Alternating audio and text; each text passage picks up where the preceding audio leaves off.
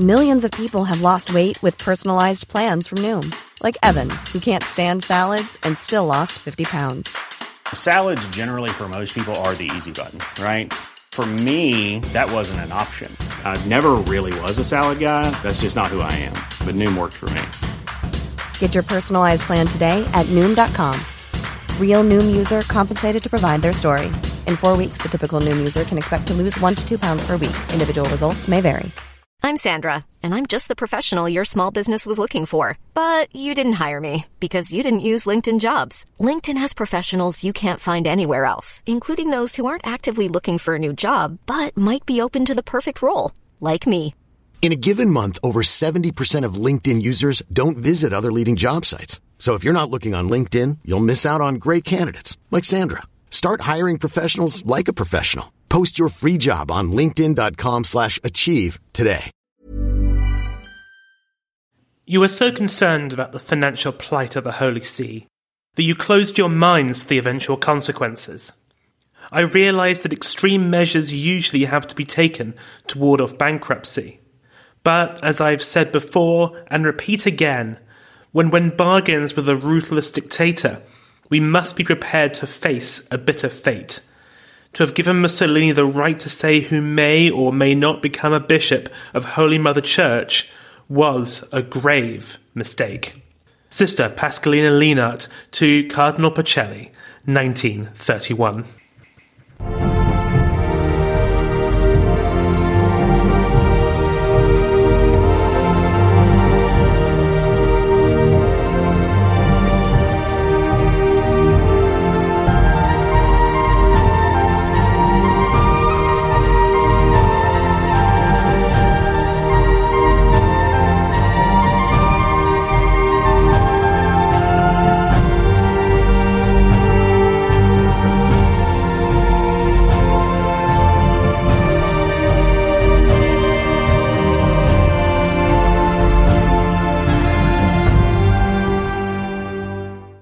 Hello, and welcome to the other half.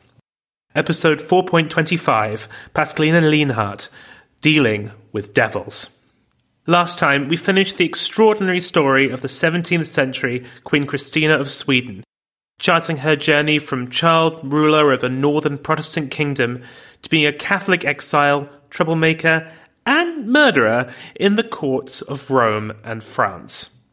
Today, we will jump forward several hundred years into the 20th century, where we find a woman who sat at the right hand of the papacy during some of its darkest days in modern times.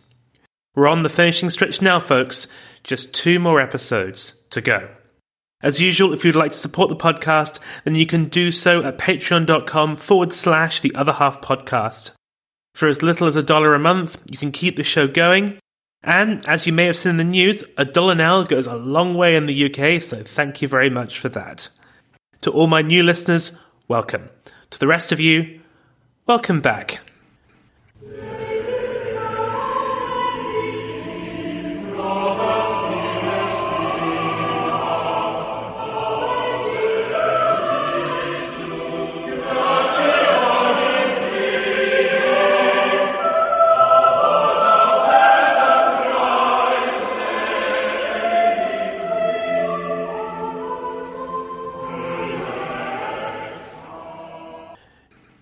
Josephina Lehnert was born in a village outside of Munich on the 25th of August 1884 to a poor rural farming family. Life was hard, with her parents and 11 siblings hovering on the poverty line. Food was never taken for granted in the Lehnert house. Her family was religious. They said their prayers and were all raised in the Catholic faith. But from an early age, George and Maria Lehnert realized their daughter was different. At the age of five, she insisted on extra prayers at the start of the day, and then more, and then more. What started as delight in her devotions promptly turned to irritation.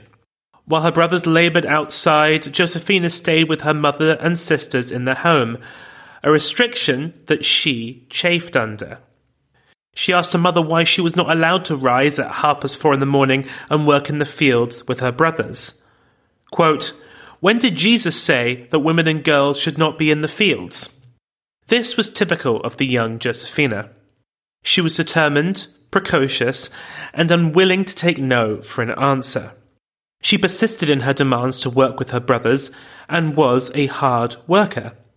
It would be wrong, though, to call her a typical tomboy. She was pretty, well turned out, the picture of femininity. While her siblings were often caked in mud and dust, she worked hard to ensure that her clothes were clean and pressed. While she demanded to be allowed to join in with the boys, she also partook in more traditionally feminine tasks like sewing and cooking, two tasks that particularly appealed to her perfectionism and need for things to be done just so. She was nicknamed the Mother Superior by her siblings, who got used to being bossed and ordered around by their forthright sister. The same fate befell her classmates at school. The nuns that taught her didn't take well to her manner, finding her insolent and just impossible. That didn't stop them, though, from awarding her top grades. It was clear that she was destined for greater things than the family farm. In 1910, aged 15, she travelled around 100 miles to the village of Oberammergau to see their Passion Play.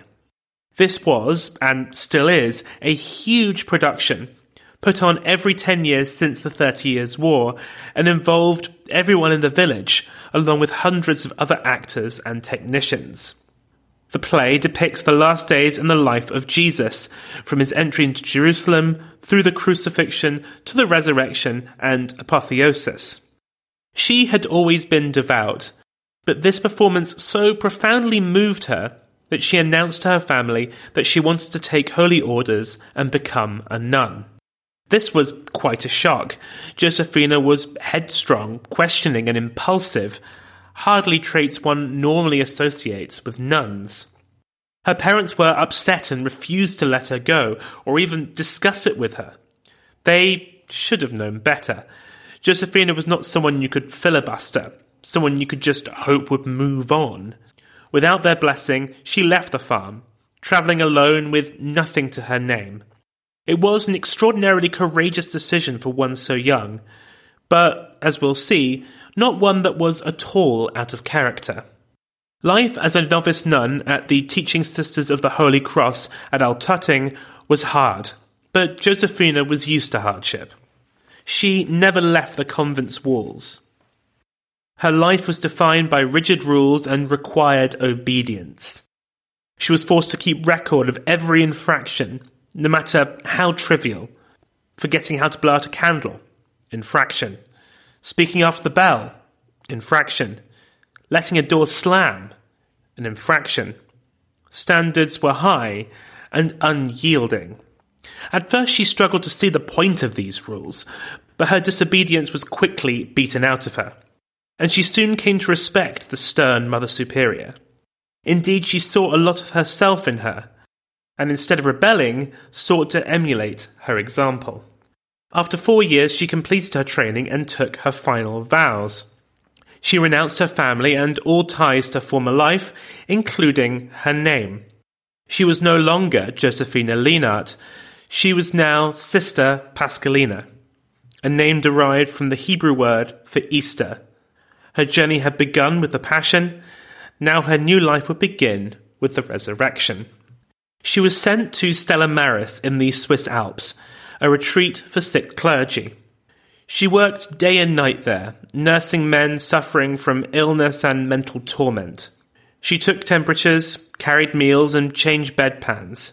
She listened to her charges and gave them comfort. She had next to no time for herself. It was a life of selfless service. While the First World War raged throughout Europe, she would have seen very little of it. In 1917, a 41 year old Italian bishop came to Stella Maris. His name was Eugenio Pacelli, and he had what the Vatican passed for star power. He was a power broker in the Pope's inner circle, a mystic with piercing eyes and arresting features. Since the outbreak of the war, Pacelli had been at the heart of the Vatican's attempts to end it. He oversaw one of the world's first humanitarian programs to fund food and medicine for civilians caught up in the conflict. This was all on top of other duties, which included a refresh of the canon law code. In short, he had quite a lot on and was very well known in Catholic circles. This punishing schedule, though, had taken its toll, and the man who arrived in Stella Maris looked, to be frank, broken. As the most prominent clergyman at Stella Maris, he was assigned its best nurse, and that, at the time, was Sister Pascalina. Pacelli was not an easy patient to deal with. Most of the men she had treated thus far had been fairly easygoing, enjoying their convalescence in this peaceful corner of a war torn continent. Pacelli was different. He was particular, a workaholic. He was a serious man, and though he had suffered a mental breakdown, this did not stop him from requiring that certain standards be kept. He made endless demands on her time, she cleaned and pressed his clothes, and he insisted on instant attention whenever he desired it. But, in return, he accepted her help and did what she asked. She insisted he ate properly, exercised regularly, took care of himself in a way he had not managed to do throughout his years of diplomatic and humanitarian work. But, above all, she listened, and this attention produced a marked improvement. After a few months in the retreat, Pacelli left, and Pascalina probably thought nothing of it. There were more patients to attend to, more duties to perform. But then, three months later, she was made an offer she could not refuse. Pacelli had used his sway to organize a transfer for her to keep house for him in Munich, where he was serving as the papal nuncio to Bavaria. This was a move to the big time. As a born and bred Bavarian, Munich was a dream posting for Pascalina. And when she arrived at the nunciature, she must have been looking forward to running such an important household. However, the staff that was already there didn't exactly welcome her. She took one look at the place and saw it for what it was a dirty, dusty residence where the staff have gotten used to low standards. This would not do but everyone had gotten used to the way things had been done before. They thought this young outsider was being unreasonable, her demands impossible to fulfill. They tried ignoring her, but that didn't work. They tried offering Pacelli an ultimatum. Either she went, or they would. When he talked to Pascalina about it, she insisted that not only were her standards achievable, but that she could do it by herself if needs be, without their quote unquote help. He was about to go away for a few weeks, so took her up on her offer. And when he came back, he was amazed by what he saw. The place was spotless. Every floor was scrubbed, every piece of furniture polished. Every clothing item looked as if it were brand new. Every piece of cutlery, crockery, and glassware gleamed. And she had done it all by herself. Once more she had proven her worth, and Pacelli would not hear any more complaints from his lazy staff. Pascalina was in charge and spoke with his voice. She not only ran the household, but supported his humanitarian work as well. The Allied blockade of Germany caused substantial food shortages, which did not end even after the war ended. Revolution was in the air. The streets were filled with poor, starving people many of them ex servicemen, many of them still had their guns. Communists, inspired by the revolution in Russia, seized control of the city, proclaiming the Soviet Republic of Bavaria. Most diplomats fled, but Pacelli stayed, and so Pascalina stayed. These communists had no love for the church, and in April 1919, the nunciature was stormed by an armed Bolshevik mob. She was by his side when, in front of a sea of rifles and pistols, he confronted the home invaders and demanded that they leave. It must have been absolutely terrifying, but worse was to come. Once they left, Pacelli collapsed. The stress of standing up to this bloodthirsty revolutionary mob was too much for him, and he suffered another nervous breakdown. He went back to Stella Maris, where Pascalina once more nursed him back to health. and not long after, they returned to Munich. The communists were fought off, but the memory of their short lived reign of terror lingered in Pacelli. Late one night in 1919, a few months later, there was a knock at the door. Pascalina answered it, greeting a young man, a former corporal who came recommended by the former German army commander, General Ludendorff. She took him to see Pacelli, who listened to his denunciations of atheistic communism and gave him money to help him continue his struggle. Quote, Go, quell the devil's works, help spread the work of Almighty God, Pacelli told the man, sending him on his way. That young man was Adolf Hitler.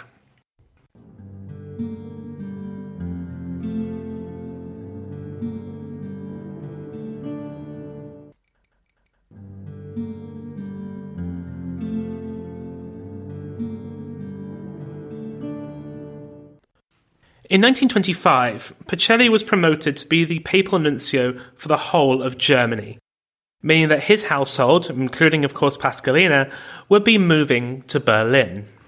If the move to Munich had been a jump to the big time for her, then this transfer would be the same for Pacelli. He was now mixing in the highest social and diplomatic circles. His life of one of fancy drinks parties and receptions. And, of course, he was expected to throw them himself from time to time. Pacelli was a naturally austere man, but he threw himself into this new scene with gusto, and Pascalina rose to the occasion to support him.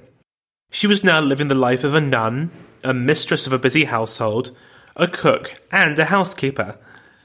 Just one of those roles would be enough to keep any normal person busy, not to mention the high standards and meticulous attention to detail that she insisted upon.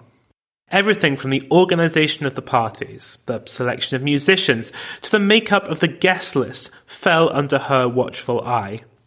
It's a wonder she found any time to sleep. But the most important of these duties, in her eyes, was her duty of care for Pacelli himself. He was the picture of avuncularity to Berlin society, but once the doors had closed and everyone had gone home, she saw a very different man. He would disappear inside himself, become a recluse, and refuse to see anyone. She knew his mental health struggles well, and was well versed in giving him the space he needed to recover, but also not letting himself descend into a depressive fugue. Pacelli's biographer, Gerard Noel, describes their relationship as being deeply platonically intimate. They spent a huge amount of time together, with Pascalina acting as a combined mother, servant, and confidant. She knew when to chide, when to soothe, when to treat. They were similar people with similar tastes, and so she knew how to cater for him. For the most part, though, Pacelli kept the big secrets from even Pascalina. But even that wall would eventually be breached. The Catholic Church was in crisis and had been in that state for some time. When Italy was unified under a single government and king in 1871, it did so in the face of intractable opposition from the papacy.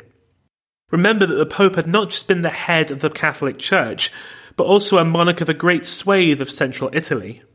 Risorgimento and unification had conquered those territories, and the papacy responded to this defeat by putting its fingers in its ears and going la la la la la. It refused to recognize the new Kingdom of Italy and banned Italian Catholics from participating actively in politics. This policy meant it had no influence or say in what the government was doing, nor were any pro papal politicians able to run for election. This left the new Italian parliament to anti clerical forces, and that wasn't good. So, one night, Pacelli invited Pascalina into his rooms in a state of deep concern. The Catholic Church, he said, was totally broke. It had lost most of its revenue streams and it needed help. Pacelli had welcomed the seizure of power by the fascist leader Benito Mussolini, hoping that he would be a friend to the church, but in a shock turn of events, he had turned out to be duplicitous. The dictator of Italy drove a hard bargain. He knew that the Catholic Church while weakened, was a potential locus of opposition. If he could bring them on side while it was at its weakest, he could gain a great deal of prestige and secure himself in power. The resulting Lateran Treaty, signed in 1929, the negotiations for which Pacelli was highly involved, saved the finances of the Catholic Church. It received nearly $100 million from the Italian government, a huge sum for the time, secured the sovereignty of a new state called Vatican City within Rome, and established Catholicism as the state religion of Italy. But at what cost? Catholic clergy had to swear oaths of loyalty to Mussolini, and he reserved the right to confirm appointments for all Italian cardinals, bishops, and priests. The Pope had essentially surrendered the sovereignty and the soul of the Church to a man who held no love for it, who would sacrifice it without a thought if it would serve his ends. Pascalina warned Pacelli against it. Quote, a man like Mussolini cannot be trusted, she warned him. But to Pacelli, this deal with the devil was one that had to be done. And in any case, he told Pascalina, Mussolini is the most anti communist politician in Italy. The enemy of God's enemy must be our friend. Later that year, Pacelli got another promotion, this time to be the Vatican Secretary of State. This was another big move. He was about to become the Pope's right hand man, the second most important person in the whole Catholic Church. But before Pascalina could start packing her bags, her boss dropped a bombshell. She would not be coming with him.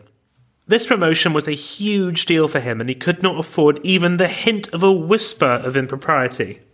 A pretty, devoted woman working in his household would surely arouse suspicion of mischief. Pascalina was furious. You need me, she shouted at him. But he was intractable. She and his entire household staff would remain in Germany. If the staff in Berlin thought the Pascalina was a nightmare boss before, she reached a whole other level once Pacelli left. She threw herself into work, but there is only so many times a fork can be polished, that floors can be scrubbed. Not to mention that Germany, in the wake of the Wall Street crash and the Great Depression, was hardly a pleasant place to live. She wrote to her a few times, but not as often as she would have liked. He invited her to go skiing with him in the Alps, but he was called back to Rome after only a few days. It was all too much for Pascalina, so she decided to take matters into her own hands. Without permission, she left Germany, crossed the Alps, and arrived at Pacelli's residence. There, she was greeted by her sister, Elisabetta, who had taken on her role as housekeeper and head of the household. Elisabetta took pity on her and allowed her to stay and invited her to join the household, but almost instantly regretted it. Pascalina was incapable of deferring to anyone and was instantly bossing people around, including Elisabetta. Eventually, she would give up altogether the antics of this impossible woman leaving Pascalina once more in charge in all but name. Pacelli's new role and responsibilities kept him very busy and did not leave much time for Pascalina. So she sought out others to keep her occupied in those few hours she was not keeping house. She struck up a particular friendship with one of Pacelli's allies, an American priest called Francis Spellman. He worked in the Vatican's press office, and she acted as his part time assistant, typing out articles and passing on news to the press corps. The Vatican was a cold place, and I don't mean the weather. There were almost no other women living there, and most of her fellow staff viewed her with deep suspicion. They knew that she was in favour, that she had a special relationship with Pacelli. But instead of trying to exploit it for their own ends, they simmered with jealousy. When Pacelli called upon Pascalina for counsel, it was usually concerning matters with Mussolini. As Pascalina had predicted, the Duce was trying to impose his own appointees to high office on the Vatican and was abusing the treaty he had only just signed. Pascalina could not resist telling I told you so, Indeed, I read her response to Pacelli in the intro to this episode. Pacelli was no fascist, and he looked to Pascalina for advice and strength in his battles with Mussolini. She was not his only confidant, he looked in many places for advice. But she was different from everyone else. She was an outsider in the Vatican. She existed outside the traditional structures and ways of thinking. She had been with him longer than any of them. She knew him better than he even knew himself. And she was honest with him, sometimes bluntly so. Powerful men are surrounded by yes men, but Pascalina would never be that for Pacelli. He once said to her, quote, At times it is most difficult, even embarrassing to me, to hear your harsh words. But after my boiling blood has cooled down, I always know how right you are. She hated Mussolini, but agreed with Pacelli and the Pope that an understanding had to be reached between him and the Vatican. Indeed, she held her nose and encouraged Pope Pius to meet with Il Duce in February 1932. At this meeting, they reached an accord. Mussolini would stop breaking the Lateran Treaty, and, in return, the Pope would drop his public opposition to fascism.